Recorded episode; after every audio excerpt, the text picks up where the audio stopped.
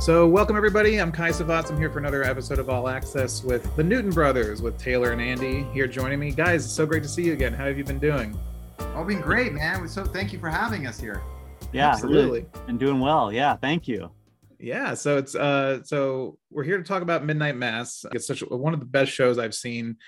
I mean, in recent memory, I think what you guys did with Mike is just brilliant, and it's one of the most emotionally affecting series I've seen in a long time. And I really hope people who haven't checked it out definitely seek it out. So let's uh but before we jump into that, I want to play a little game that I kind of started. I interviewed Matt Margeson and Dom Lewis, who co-scored the Kingsman together. And I always thought it was since you guys are a traditional duo here, let's play a little composer newlywed game and see how well you guys know each other.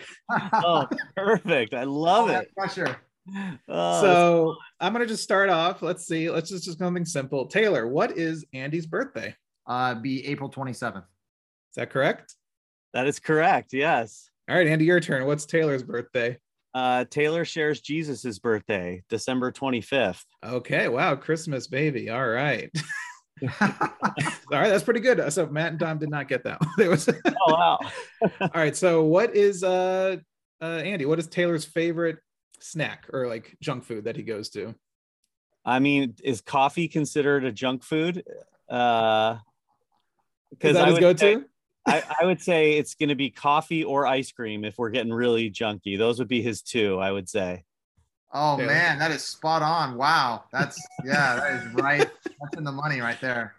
So coffee, ice cream together, then you're in the in the. Money. I'm okay with that too. Yeah, I usually like them separate, but I'll take them. No complaints. All right, Taylor. Andy, what is Andy's go to go to snack or junk food? Uh, he's good about it these days. I don't really think I don't ever see him actually eating it too often, but I'm gonna have to say donuts. Yeah, donuts. That, that's your vice. That's, that's my go-to. Yeah. When we anytime we finish a project, I it I it's always late at night when we're delivering the last of something, and I drive to get donuts, and I always order more than I'm gonna eat. I get like six, and I have like a bite of all six of them, and then I feel sick the whole next day. But that that is correct. Yes. Nice. All right. Uh, let's uh, let's do something a little bit musical. Uh, Taylor, what is Andy's favorite instrument? Ooh, I think he himself is going to debate this one. Um, I'm going to say today piano, but maybe growing up it was guitar, but today it's going to be piano. That's an exact answer. That's correct. Yeah. okay. That's exactly right. Yep. Yep. Andy, same thing. What is Taylor's favorite instrument? I think Taylor's favorite instrument is probably it's probably going to be like the combo of sitting at the piano or sitting at one of his 25,000 vintage synthesizers. I'm going to say that that's probably, that's, yeah. That's, yeah. They're kind of, yeah, absolutely. That is, that is true. All right, man. You guys know each other inside and out. I wouldn't expect anything less, but all right, let's wrap it up with uh, outside of music, outside of work. Uh, yes. Taylor, what is Andy's favorite hobby? Oh, he is he's a lot. Um, but I would say today, being practicality, I'd say probably running. That's it. Oh, you're ran this morning. Yep, that's oh, it. Nice. All right. Yep, I yeah. love it. Running, right. running out, doing doing the running. Yeah. And, uh, Andy, what is Taylor's hobby uh, outside of music and work? he's really good about going to the gym but also walking the dogs like it's a it's like a subtle thing but i think like and actually like he's always into walking his dog even like 15 years ago when we were working together, he had a whole like thing with his dog about chasing squirrels, and he'd be like, "Get him, get him," and it was like a whole thing. So I'm gonna say, I'm gonna say walking the dog actually. Oh man, that sounds terrible. We get all these like protests of human rights or, or dog rights, uh, animal. Uh, yes, that was that's correct. Run, yeah, running, walking the dog. Yeah, his dog right. would never get the squirrel. To be fair, it was more just like a fun game. I think. Yeah. So that, it's a hound, you know. Yeah. Yeah. Well, perfect. All right, you guys clearly know each other inside now. You guys work you're, you're together all the time, so I wouldn't expect anything less. Um, so let's yeah, let's just jump into Midnight Mass. Uh, it's one of my favorite series of recent memory, limited series, of course, and um, and uh, but you know we've we've talked in the past. We've had a few interviews, but for people who are maybe listening for for the first time, you guys have an amazing collaborative relationship with uh, writer, director, producer Mike Flanagan. So I'm curious. You guys have been working on all of his stuff since was it Oculus? I think was that the Oculus. Right. Yeah, it's Oculus. So just revisiting, uh, what can you go uh, take us through the time of how you met Mike and how did you get involved uh, with working with him? Uh, we met Mike actually. Uh, Oculus was the first time. There was a bunch of composers going up for the job. Um, we were on the on the list to meet with him, and uh, we had uh, a, a, connection, I believe, with the music supervisor. And hmm. so uh, that allowed us to have a meeting, and and then we just saw they showed us a clip of the film, and we just started kind of talking, and and we hit it off really well with the, also his his producer, longtime collaborator Trevor Macy Mm-hmm. And um, so we kind of all just really got along really well. And, and I was really, we were both really impressed by the film. And that sort of led the spark to other music. And, you know, uh, we're all, we're all close in age and taste and alike. So it just really, really, uh, you know, inspired, inspired sort of uh, more talking points, of course, which is, which is great when you're first trying to get in there and, and it just, it came really naturally. Yeah. So Andy, would you like was the chemistry like right off the bat? There was no growing pains or anything. Yeah, it was right off the bat. It was it was uh we, we were off to the races with, with Oculus and it was just it was just fun to collaborate with with Mike. He has good ideas. He's a musician himself and uh uh it was just that the connection was uh the connection was yeah, like Taylor said, I think the fact that we have similar like we were over at his house uh pre-COVID at some point and it's just funny like taylor was like rifling through his like uh, vinyl collection and like flanagan's vinyl collection is the same as our vinyl collection. Like we like all the same like you know obscure and popular sort of things both film and non-film related. So that, that's helpful. Yeah absolutely. So i mean you guys have done i mean everything you've worked on i've, I've i mean i just absolutely love because uh, uh, even though i guess the genre that you guys would be working in is horror with him i i kind of hesitate to call certain stuff stuff that you work on like horror horror even midnight mass even though it has horror elements and takes a lot from the genre it's such a character driven emotional dramatic thing. And and you guys definitely i mean break that box of what a genre can be. So let's jump into to midnight mass. Um uh everything about the whole series just feels so meticulously crafted. And I, I think that goes with everything that mike does. So i'm curious um how that kind of extended down to the score. Um how what were the kind of first discussions of because I know he's been wanting to make this for a while. I mean, he was dropping Easter eggs about this in like you know Gerald's game and stuff like that. So, yeah, yeah. Wh- wh- why did it take so long to get to this point? And what were the co- first conversations? When did you learn about this and start working on it?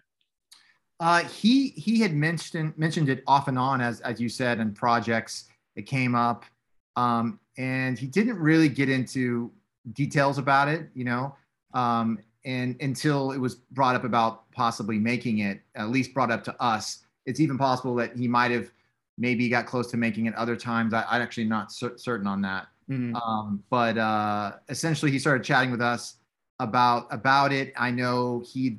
I feel like it's been in his head, and and he's probably had variations of it for probably 10 or 12 years if not yeah. longer right andy? Something like that? I think so. Yeah i think he, he i think he had had the idea for quite a while. Yeah.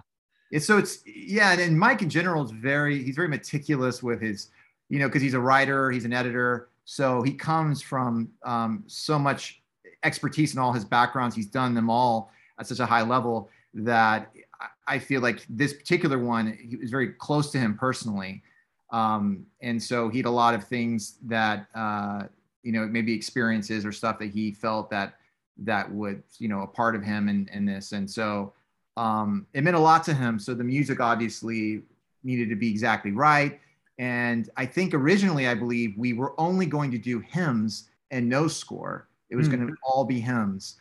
And that, like many things, you know, things change as you're going about it. So sure. it, that then expanded to the score. And um, but Mike was very, very, very specific about certain hymns he wanted used, um, about them sounding. Andy, I'm sure Andy will tell you about the authenticity of them sounding humble and not being just this incredibly professional choir because it wanted to sound like it was genuine. So I think there was so many elements of that all the way through, and that of course translated to the score because the score really needed to match match the you know the the, the choir and sort of that the, the the feeling of being on the island and stuff. And and Andy was there, so I mean he he he has firsthand experience on. I recognized that organist pretty quickly. There's Timmy, Timmy the I was organist. like, oh, there's Andy. Well, quickly, yeah. Yeah. quickly, Andy. How did that? co- I mean, I love seeing composer cameos. I think the like the biggest one I've seen was Desplat. I think in Monuments Men, who had like a full on, you know, Yep. character. But I'm curious, uh, did you did Mike was like, hey, you want to be in this, or were you like, hey, can I jump in? Like, how did that come up? yeah, it came up. Uh, we had a call about this, I think a year before they went into production or six months. Um, and he just said, well, well, I, I want one of you guys to, to be the organ player. And it just ended up being me because I, I grew up in the Catholic church. So I already knew all of the hymns. So, um, that that's sort of how it happened. And then uh, when COVID came up, it was a little tricky. It was almost like it wasn't going to happen uh, just because it was tricky to to get up there. But um, but it all worked out, and it was uh, it was a lot of fun. It was uh, yeah, it was wild. It's super stressful. I have such huge respect for production. Like the chaos is just like. Uh, I mean, we all deal with chaos, so it was good to see their chaos because I li- I prefer my chaos here, where I like know the chaos because the chaos on set is just it's wild, and it's not like an uncontrolled chaos. It's just like there's a lot of things that all have to converge at at once, you know, and it's like it has to happen in this window of like and rolling, and you're just Oh, like, you know. oh god, yeah, oh god, He yeah, definitely knows, man. He's he's in on it. He knows that stuff. yeah. there- there's the near my god to thee scene uh that's you know that's sort of a one of the pivotal scenes sort of towards the end. And we're all standing out there looking the way we look based on what has just occurred. And uh i remember they had they have like three of the main cameras and they would always like i was always like off to the side of a main camera never on a main camera. We're out in this field and I'm singing what everyone is following along to because I've got the track in my ear. So I'm singing so everyone can match what I'm singing.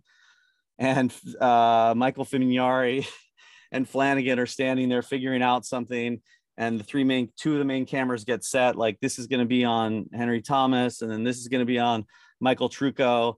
And then Flanagan goes, "We have one more camera," and Fimognari is like, "Let's put it on Grush." And it's so nerve wracking because then this big crane comes in. You've got this huge, I don't like attention ever. So the camera's in your face and they're like, that's great, you know? And then Flanagan says, good luck with that. And he walks away. That's what he said. And I, I looked over at Henry Thomas, like kind of, kind of nervous just about like what was about to occur. And Henry's great because he's just so professional, but also just so carefree. Uh, he knew I was stressed and he just gave me a look and he just said, it will all be fine. And he like the thing with his hand. He said it will all be fine. And then he went back to character, you know, and he's in this big emotional thing. Yeah.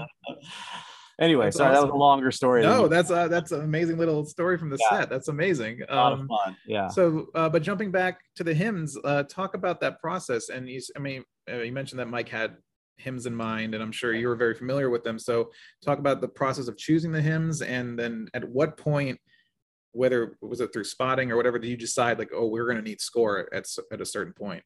I, I it was like it was literally a middle of the week phone call from Mike at like 10 o'clock. He called and and and said, Hey, so you know, we're getting in, you know, everything's been shot, the hymns are in, things are working, the hymns are working. Um, and he just said, I, I think we need to explore some score and kind of gave us carte blanche to, you know, was open. I told us what he didn't want it to be. He said it's, you know, it can't be this big, overly broadcasted like dun dun dun score.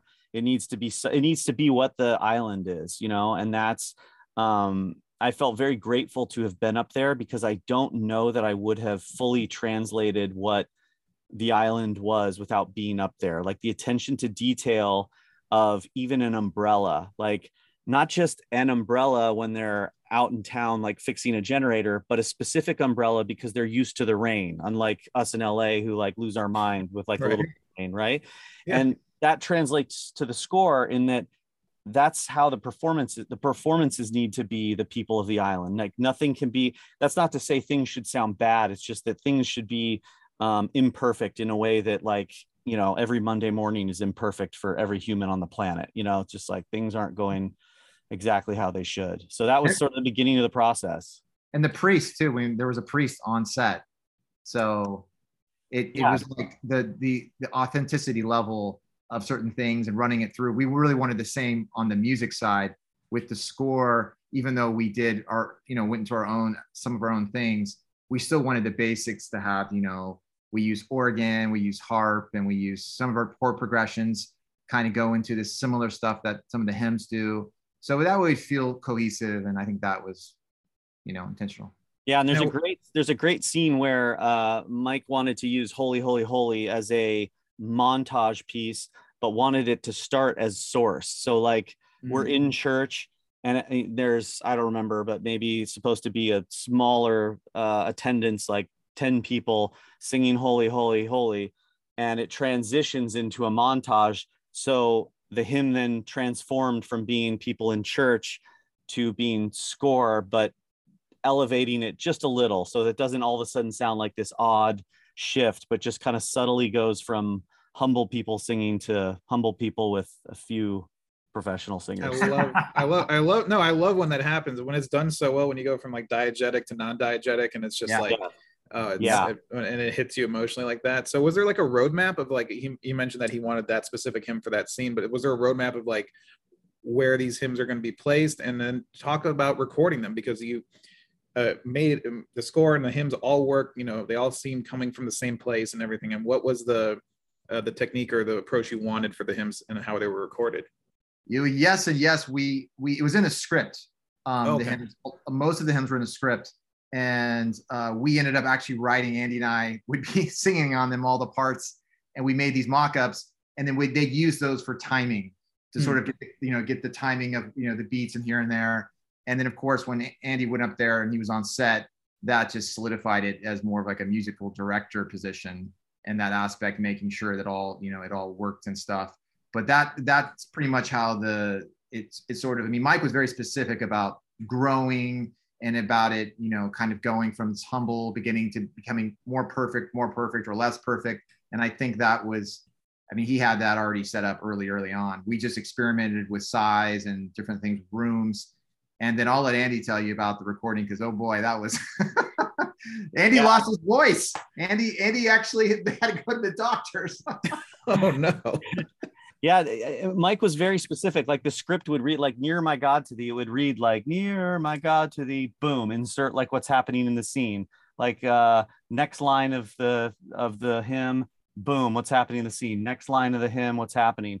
And I I, I want to say that we we I mean I would I want to say Mike executed that uh, a hundred percent. I think in the show with where it was. Holy, holy, holy was another one. It was like they're singing in church like the priest is doing his thing, everyone's doing their thing, boom, and then we cut outside and then we go to Riley and then another, you know, verse of the hymn is is written out in the script. So it was very uh Mike had a very specific idea of how that should go. Even even at the the potluck um that was happening, I was on stage uh, doing songs, and at one point, Mike said, "Hey, Grush, let's talk out the timing because he wanted a specific part of uh, the song to, if you could read my mind, he, spe- he wanted a specific part of that song to be happening while uh, characters on screen were walking. So like the stage is way in the background where I was playing, but he wanted to make sure that like what was happening on stage was a specific lyric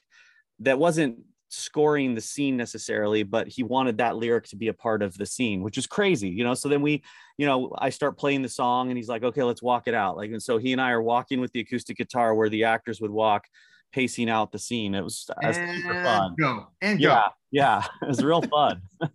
So when did you lose your voice? At what point did your voice just give out? I lost my voice at some point. I've always known this. Um, when you sing like whisper, you know, the ASMR, like when you, you know, when you sing, when you sing like that, it's very bad for your voice. Um, and I was singing at one point. I mean, there are stacks of 80 tracks of my voice. Wow. Uh, and in some cases, like there's a there's kind of a more moody track uh, called "Come Darkness," and uh, I had to redo it for timings. Like everything was was cool at one point, and then we had to redo it for timings, and then we had to redo other things and change keys of things. So eventually, I started having some weird pain in my throat because this was going on for months and I Yeah. ignored it and got through it and it was done. And then I went and saw a doctor and they scoped me and were like, oh, so here's what's going on. I was like, oh man. Anyway, wow. it's all fine now, but it was, it was, uh, it was the most singing I've done in a long time. I bet. I mean, and, and it's a way, I don't know, it's it, the way it sets the mood and the atmosphere and the tone. It's just like everything just works so seamlessly. And I, and I think it's just a credit to you guys and of course Mike's direction and how everything is so meticulous. Like every, everything, like as you mentioned that umbrella, it makes so much sense because like every camera movement, every edit, every, you know, the blocking, everything seemed just so meticulous, but it never felt like robotic. It still felt natural and organic, which is something that I credit like like the Coen brothers to doing. It's very Yeah. I love Yeah. that that way of make it really feels like you're you're sitting for a story that's was you know crafted to be told. So it was a, Absolutely. an amazing experience. So there was plenty of scenes um, where action dictates the flow of the scene. Yep. Uh, but the, but the show is all about the characters and the emotional and spiritual journeys. So and there's two scenes that I absolutely love and I think that stand out. And of course, one is uh, Joe Collie's forgiveness scene Yep. Oh, um, Yeah. which is which is scoreless. And then there's the what happens when we die monologues towards the end of the series, which Yep. were scored. So I'm curious um, uh, how you approach. Uh, you know, what, what what went behind this decision of keeping Joe Collie's scene kind of without music, but then introduce very kind of it was very you know light-handed touch with the the monologues at the end, but those were. There was, just so emotionally devastating in completely different ways, but like I, I just am curious how the approach of scoreless and we're going to use music here kind of went went in. Yeah i think you know again mike is very specific about usually what he what he's going after and he's already you know he, he's already thinking with it as he's filming and or writing it. And i think sometimes in those monologues and even in different shows we've done with him he has an idea of music. So we'll discuss that with him and you know if andy and i feel especially early on if we feel strongly about like oh maybe music would be great in this we'll throw we'll throw them an idea. But Mhm. usually you know we're chatting about it with them back and forth. And and i think you know uh, certain scenes were deliberately dry. And then of course um, you know the end the end was obviously um, uh, that was a funny story actually i'll never forget that email andy you should tell you should say that i'm, I'm laughing thinking about that Oh yeah, so so you know it's, it's all sort of uh, it's it's all a process. Like there's there's no right or wrong answer um, at any point. So it's kind of just our job to try things, execute what people ask us to do, but then do what we think might elevate it more. And sometimes we achieve that, and sometimes we don't. Um, And in- yeah. in this case yeah in this case for that that scene uh it's uh were you there well part of Yep. it is were you there it's like a version of were you there Right. um mike had asked us to do like a stripped down piano version of it that's very sort of just very open and um we did that we did that and then we also did a version that was bigger and more filled out um, and we sent it to him. And at first uh, usually you'll just he could just hear the audio at first before he puts it into his avid. So at first he was like oh the piano one is great. This other one is way too big. Like that's that's not going to work at all. And then he sent us an email i don't i don't it was a few a few weeks later that's that said like you guys the subject said you guys suck. And uh and then in the email it said uh, i'm sitting here bawling my eyes out. Like i didn't think this piece of music was going to be right for this and it really it really worked so you know thank you and you know what anyway so it's it's nice to have things like that uh work out because you know you're it's it's all a process and it's nice to hear that it resonated with you as well i think it's that whole every everything about that the acting the writing the it just it all Oh, it all it's really so came together good. yeah I mean, my favorite the- sequence the yeah. gentle, just the gentle push in uh, throughout the whole, Oh. And the way they parallel each other, and and you know, and I, and I, it's a testament to the series. You know, for anyone wondering, it's not like pro religion, anti religion. You know, you have a, a kind of it's just about the human journey and you know I, I myself as an atheist I, I completely connected to it and it was just the most devastating emotional thing but also just the ending and how it wraps everything up and i don't want to spoil really anything because it's, it's a it's a series that needs to be watched and discovered and and experienced and um yeah you know, yeah and then the the the the Robert Nanara scene, the the Joe Collie thing. I mean, that just was so. I remember the first time I saw that scene, I was just yeah.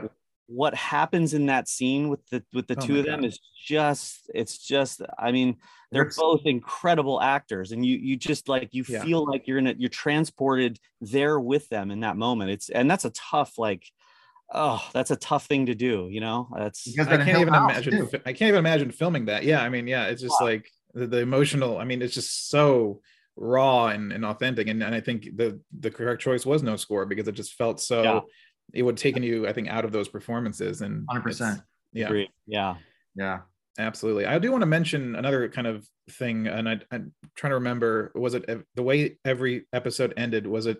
I can't remember if there was end credits music on every episode, but there were some episodes that just kind of the scene. It felt like the scene just continued, and then and then the credits would roll. And I know there's no music on like the one that I always remember is there was a you know there's a big death, and then you just hear the the crying and the wailing and the the the water lapping up on the boat and and it's like that that pause there where you're just reflecting on that episode and and was there ever discussion of putting end credits music to these episodes or were, were that that idea of letting the scene kind of continue just sonically underneath the credits i mean that, that were there a discussion of like did that come later from it? was that mike's intention from the beginning Uh, I don't know if it's his intention from the beginning. It may have been, but I think when he definitely saw it, he he knew that like, oh, this felt good because you have to kind of. It's so, especially the later episode, you have to take it take it in. What happens so much, Yeah. you're like, it's super heavy, and it's so I very think, heavy yeah, I think I think you know it, it worked really well, sort of having a moment, and because we talked about um, all kinds of different ways to ha- use music and stuff, and I think the you know we decided, and, and Mike had the intention like let's let's kind of be subtle there, you yeah. Yeah, and there's I think there was an episode. I think that it was the end of episode two, and the mixer who we've worked with on most of Flanagan's stuff as well, Jonathan Wales, who's doing the mixing of the music and the sound design and all the things. He had like concepted this like cool idea at the end of I think it was at the end of two. Um, and it's just fun to see like everyone in this process, like doing things that like really elevate the process. And I, I think he had, I think he's responsible for some of that cool sort of yeah weirdness Yeah. at the end of episodes. And it's interesting, you, you know, because I feel like you know other movies we've worked with and other composers, you know, you give you traditionally give your stems, as you know, to the mixer, right they mix in the stems and they you know it with jonathan you know he's mixing especially for midnight mass he's mixing the choir he's mixing the score he's mixing everything. And you know we'll chat with him about it uh, on a creative level. Like wouldn't it be cool to do this or pan this? Or or maybe we should you know sort of have like a retard here and like you know he we go back and forth. So it's like another layer of another person sort of working in that you know creative process. So it's it's it's really nice to have that you know team effort Yeah, and there there should be a documentary actually on what happened. Well, Our music editor Snacky, who's just in, there's like a, a like a genius at what he does. Snacky and Jonathan would work together with all like in some cases we would have 200 tracks of like vocals, various things going on to just create sort of the ambiance. And I mean, Snacky had worked out this crazy situation where you know we didn't want to tune vocals, like we didn't want them to sound good but there's also like sometimes you want to make sure things are aligned like not sounding too bad. And yeah and snacky would just get into this like scientific experiment of like lining up 200 vocals all singing the same word but so that they don't all sound like they're on a grid or anything you know and it's Right. just anyways a lot- they, they could literally do a documentary just about what the two of them did on midnight mass i think That's amazing. I, I love hearing the it- it- honestly the past two interviews I've had have been a lot of love for music editors because I interviewed Lorne Balfe. He's like credit my music editors for a lot of stuff, and Natalie Holt Yeah. for Loki.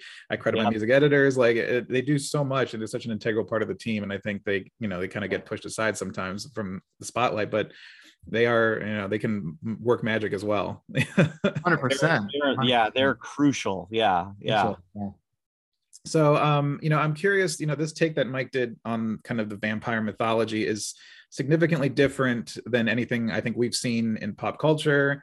And it very much was able to stay away from the traps and the tropes of, of the genre.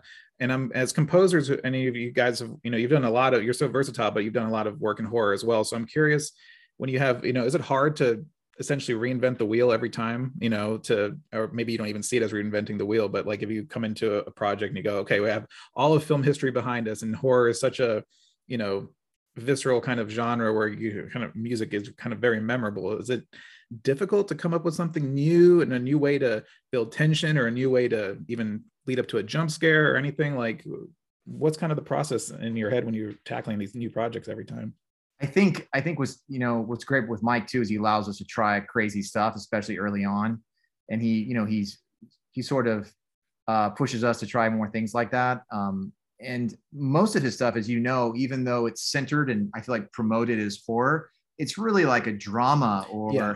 it's not like I mean? full. It's not a full on horror. When you say horror and you think of you know like a uh, you know, like a Conjuring, which are fun. They're great fun movies. Which are great, yeah. Which I yeah, so well. I, Bishara's score, and I love James Wan and the whole universe. Yeah. But yeah, it's great stuff. But yeah, that's just not yeah Mike's style. I feel like he has these different genres within genres of of you know filmmaking eh, filmmaking, and so I think it allows us to not have to play it so much like a like a, a traditional horror score, which is great right. because you, you know you can have melody and you can have these these emotional elements and then when I think with you know the horror stuff, he he's such a fan of that growing up on the same movies that we are that you know he he himself doesn't like the the giveaway the traditional like sting yeah. um and so it, it's it's nice to have that sort of you know because we've been on films where like we want this to be the loudest jump scare the biggest jump scare and you know and you're just like all right cool but try it this way here's this other variation what do you think and, right. and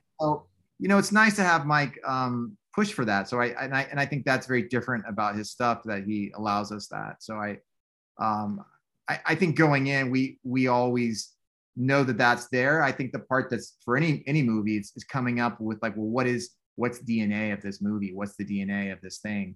And it really helped us to use the environments, the ocean, and this sort of tension and and this kind of um, it's like something's off, but you don't know quite what it is right. as with the score as we played. And then we have this other piece that's more geared to like faith and and, and believing and you know what is that? And i think we wanted something that edged a little bit more traditional. And so we we tried some stuff. And and i think it's just nice to have um you know a, a team a teammate and a team player who allows you those things. Absolutely. And um and just speaking a little bit more on horror, you know, maybe jumping out of Midnight Mass for a bit, I want to kind of maybe use The Grudge as an example because I think you, I mean, you guys did, uh, you know, the the Grudge from 2020, which is uh, which was a prequel slash sequel to a remake of a Japanese film series. And if you combine the Japanese installments as well as the American ones, you have like it's intimidating, right? I mean, how like, oh, when yeah. you look at something like that, like okay, what the hell can we do that hasn't been done before? And that situation is it how different is it when you're like, okay, how do we come up with a new way to to do this you know? Yeah it's it it it's it's stressful because you you know you there's never a there's never a moment where you're like cool i got i got this. I know the thing. I'm gonna do the thing with the thing. And like yeah because we're the horror guys. It's like it's like I, I i wish it was i wish it was like that. Unfortunately um it's all like the grudge and doctor sleep are really good examples of like you know like Doctor Sleep, it's like, oh, no big deal. This is like taking off from The Shining. Sweet, like piece of cake. Like, how do we do that, but not do that? Do the new thing. And then The Grudge, the same thing. To your point, like there's so many offshoots of things to go from. And you know, uh, most of the time it's usually like a week of Taylor and I like complaining to each other, not complaining, but like what are we gonna do? Well, let's. Right. I don't know. I'm gonna try. I don't know. And it's kind of like it's stress. I feel like that's the most stressful part. Is usually that those early stages, but it's also the most fun. You know, which exciting. is exciting. yeah, yeah, because it's like I think that those are the, you know, if you're just sitting around on a chair all day drinking lemonade, like eventually that gets boring. You know. So and I think that like the excitement of like being scared of each one of these is really fun and and honestly like it's it's like this in life like you do more when you're not scared but when you're you know trying to do yeah when you're pushed out of your boundaries.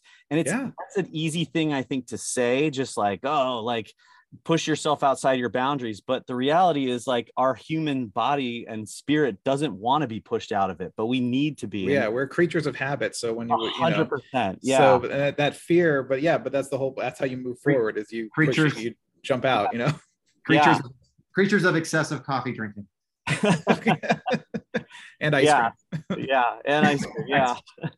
so it's a good. So I, I think it's the challenges are. um I, I think we enjoy those challenges. It's like really exciting to like jump into those and go like, okay, well, what's the what's the thing? Like, what are we gonna do? It's it's the best when when you know because we didn't start off in, in in horror, and it's the best when like it's something that's not horror that's like you know it's a giant action thing or a comedy or something, and they're like, oh wow, I didn't know. Like yeah yeah, it's just like Yeah.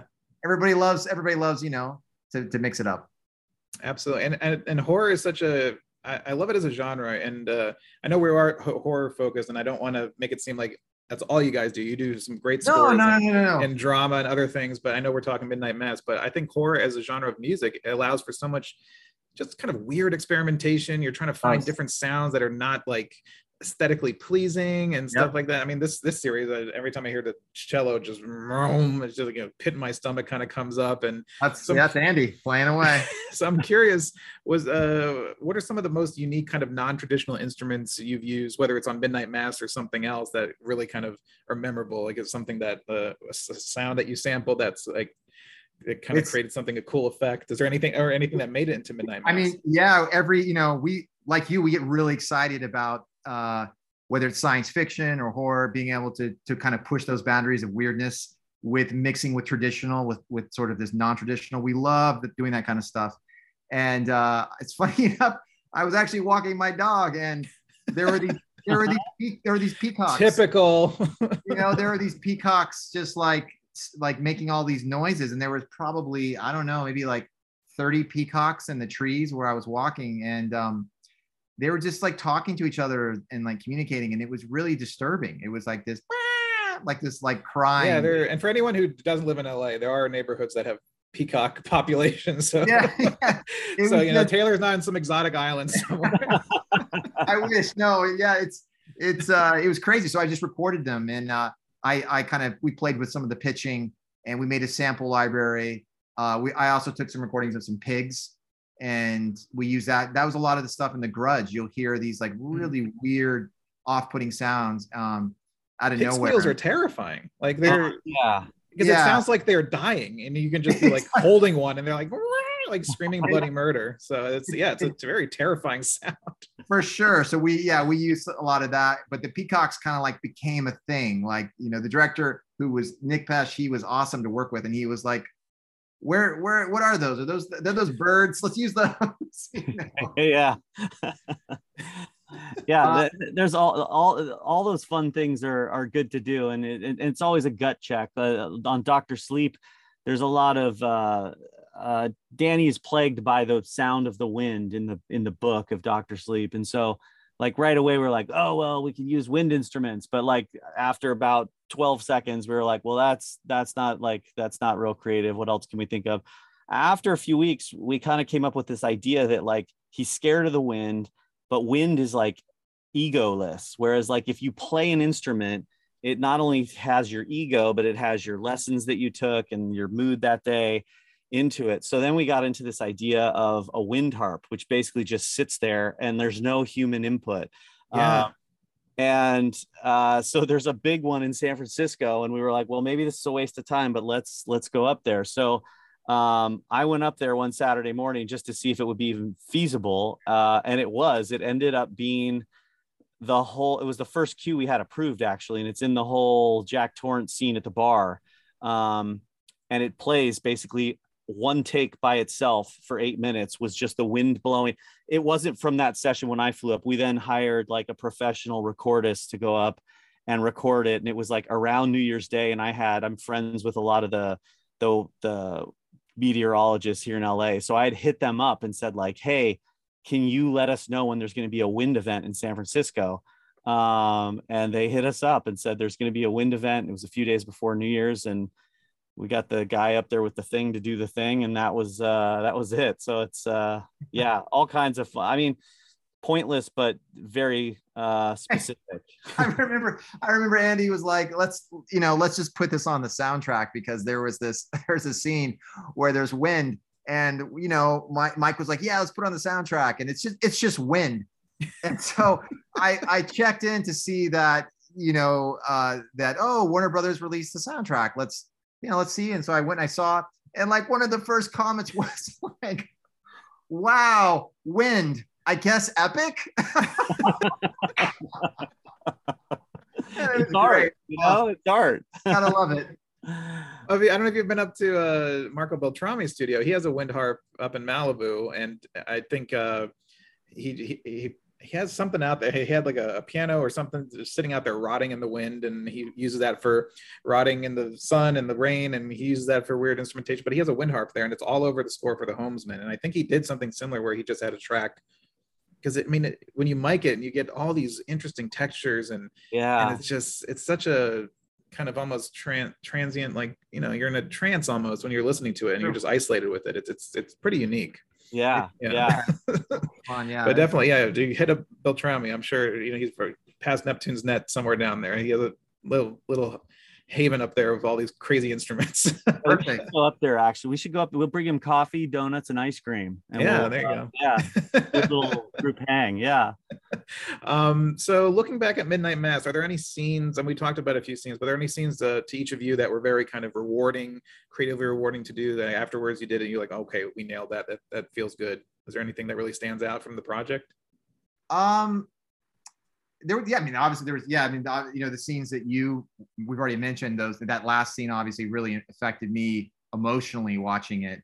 And the music that mike liked worked that just really uh, i mean because i remember watching it and i was at the very end and i was like you know like wow that's just really resonates that all of it coming coming together. I think on another scene there was sort of this uh, when the father sort of getting like agitated and he's walking around at night and there's this music that comes on that and it's it's one off the i think it's off the track power of faith and it's sort of this constant momentum with this harp uh, and then we have this weird instrument in there called a therevox which is kind of like a cross between a violin and and sort of a um uh what's it called uh, blanking on it right now but like uh, the, the theremin. Thank theremin. you. The theremin, yeah. Yes. Yeah, yeah. So we use that, and and um, with you know we had an amazing Uh, the orchestra playing and a harp player, and and it was just it was just great. And so I feel like the momentum, and it had sort of this feeling of like believing and and believing in something and God, and and he was you know he was really really passionate about you know trying to do right yet he was doing so much wrong you know what yeah. i mean and he was sort of he was sort of fighting with himself and you could you could just feel the agony in him and I which I think we've all at moments of some small way have felt so I was just like oh my god this is working out so great you know so well and and Mike obviously he he he liked it so it was like we're like whoo you know this is good yeah and, and I think for me um it's a stranger scene it's the beginning of episode 2 it's the first scene that I like scored to picture um and it's the scene with all the dead cats on the beach. Oh, yeah. long That's, one take, right? Yeah, and it's yeah. just so there's so many things about it. Like like the the mayor is like, oh, maybe it's baby sharks. You know, the baby sharks can come. You know, like there's all this crazy dialogue and birds and dead cats and like there it's that was a lot of fun to score because it almost felt like it was meant for score to just be like popping its head up, but just very yeah. gently in between what was happening. And I mean, it was literally sitting in this room, like starting with one instrument. I first started with the cello and just like hit record and like probably just played three notes, of which I probably trashed one of them at least. Um, and then picked up another instrument. I grabbed, uh, oh, the guitarrón was another one in there. It's this like mariachi bass. So I picked that up and then start adding that in the scene. And it all just sort of progressed like almost the way a DJ would begin to introduce elements in like a in a club. And so for me, that's like if you hear it on the soundtrack, it's not terribly exciting, but it was really fun to do. Then you add Trucco's mustache and oh yeah, Trucco's yeah. Yeah, Michael Trucco, uh, Mayor Wade, uh, the, his mustache and Henry's mustache deserves its own TV show. Actually, yeah. no, that that scene was. I mean, I remember I was watching. It, I was like, "Up, oh, it's not cutting. Up, oh, he's doing it again." Because you had that really amazing oneer in uh in um the haunted hill. Uh, yeah. Oh yeah. Oh yeah. yeah. That one. Yeah. Oh, that was. It. I think that's the scene we broke down. Uh, Taylor at uh was it uh WonderCon. Or I think it was something. Remember, I was, we were on a panel at Yeah. LA Convention Center. I think that was the scene we were breaking down. I just remember that one being phenomenal as well. So Yeah. Yep, it's true. Yeah, that and like the hands, like Mike, you know, Gerald's game that the oh, hand. oh, Gerald's game. Yeah. Oh, removing of the skin there. That loving. Yeah. Oh, Yeah. loving. Yeah, sorry. Yeah, that's just like, oh my god, guts me every time. I love it when it's executed where it's not too showy that it doesn't like call too much attention to itself, but you're like you're just like wrapped in the scene and it's just like oh, yeah. holding Yeah. you and it just it's amazing. yeah. Um, so uh, coming up next, uh, you know, I think you're continuing this amazing collaboration. I think the Midnight Club is on the horizon. Is that Yep. something that's coming up next? And I think Mike is also working on a uh, the fall of the House of Usher, which is bringing him back to his Maryland roots with Edgar Allan Poe. And, Oh, yeah. and will you guys be Uh-huh. joining him on that journey as well? we are. Yeah. Yeah, Yeah. he's yeah, they're filming now. yeah. So. Very uh, exciting. I know you guys can't talk too much about it because everything is still being made, but uh, I can't wait for those two, especially. So, I mean, those are going to be fantastic series. And um, yeah, I mean, guys, thank you so much for for chatting tonight, for for taking us through Midnight Mass, and it's always such a pleasure to to catch up. And and I'm a huge fan of your work. So, uh, Oh, yeah. Oh, we have we have a Likewise. Thank you very much. We really appreciate it. Yeah. Thank you. It's it's always fun to nerd out about this stuff.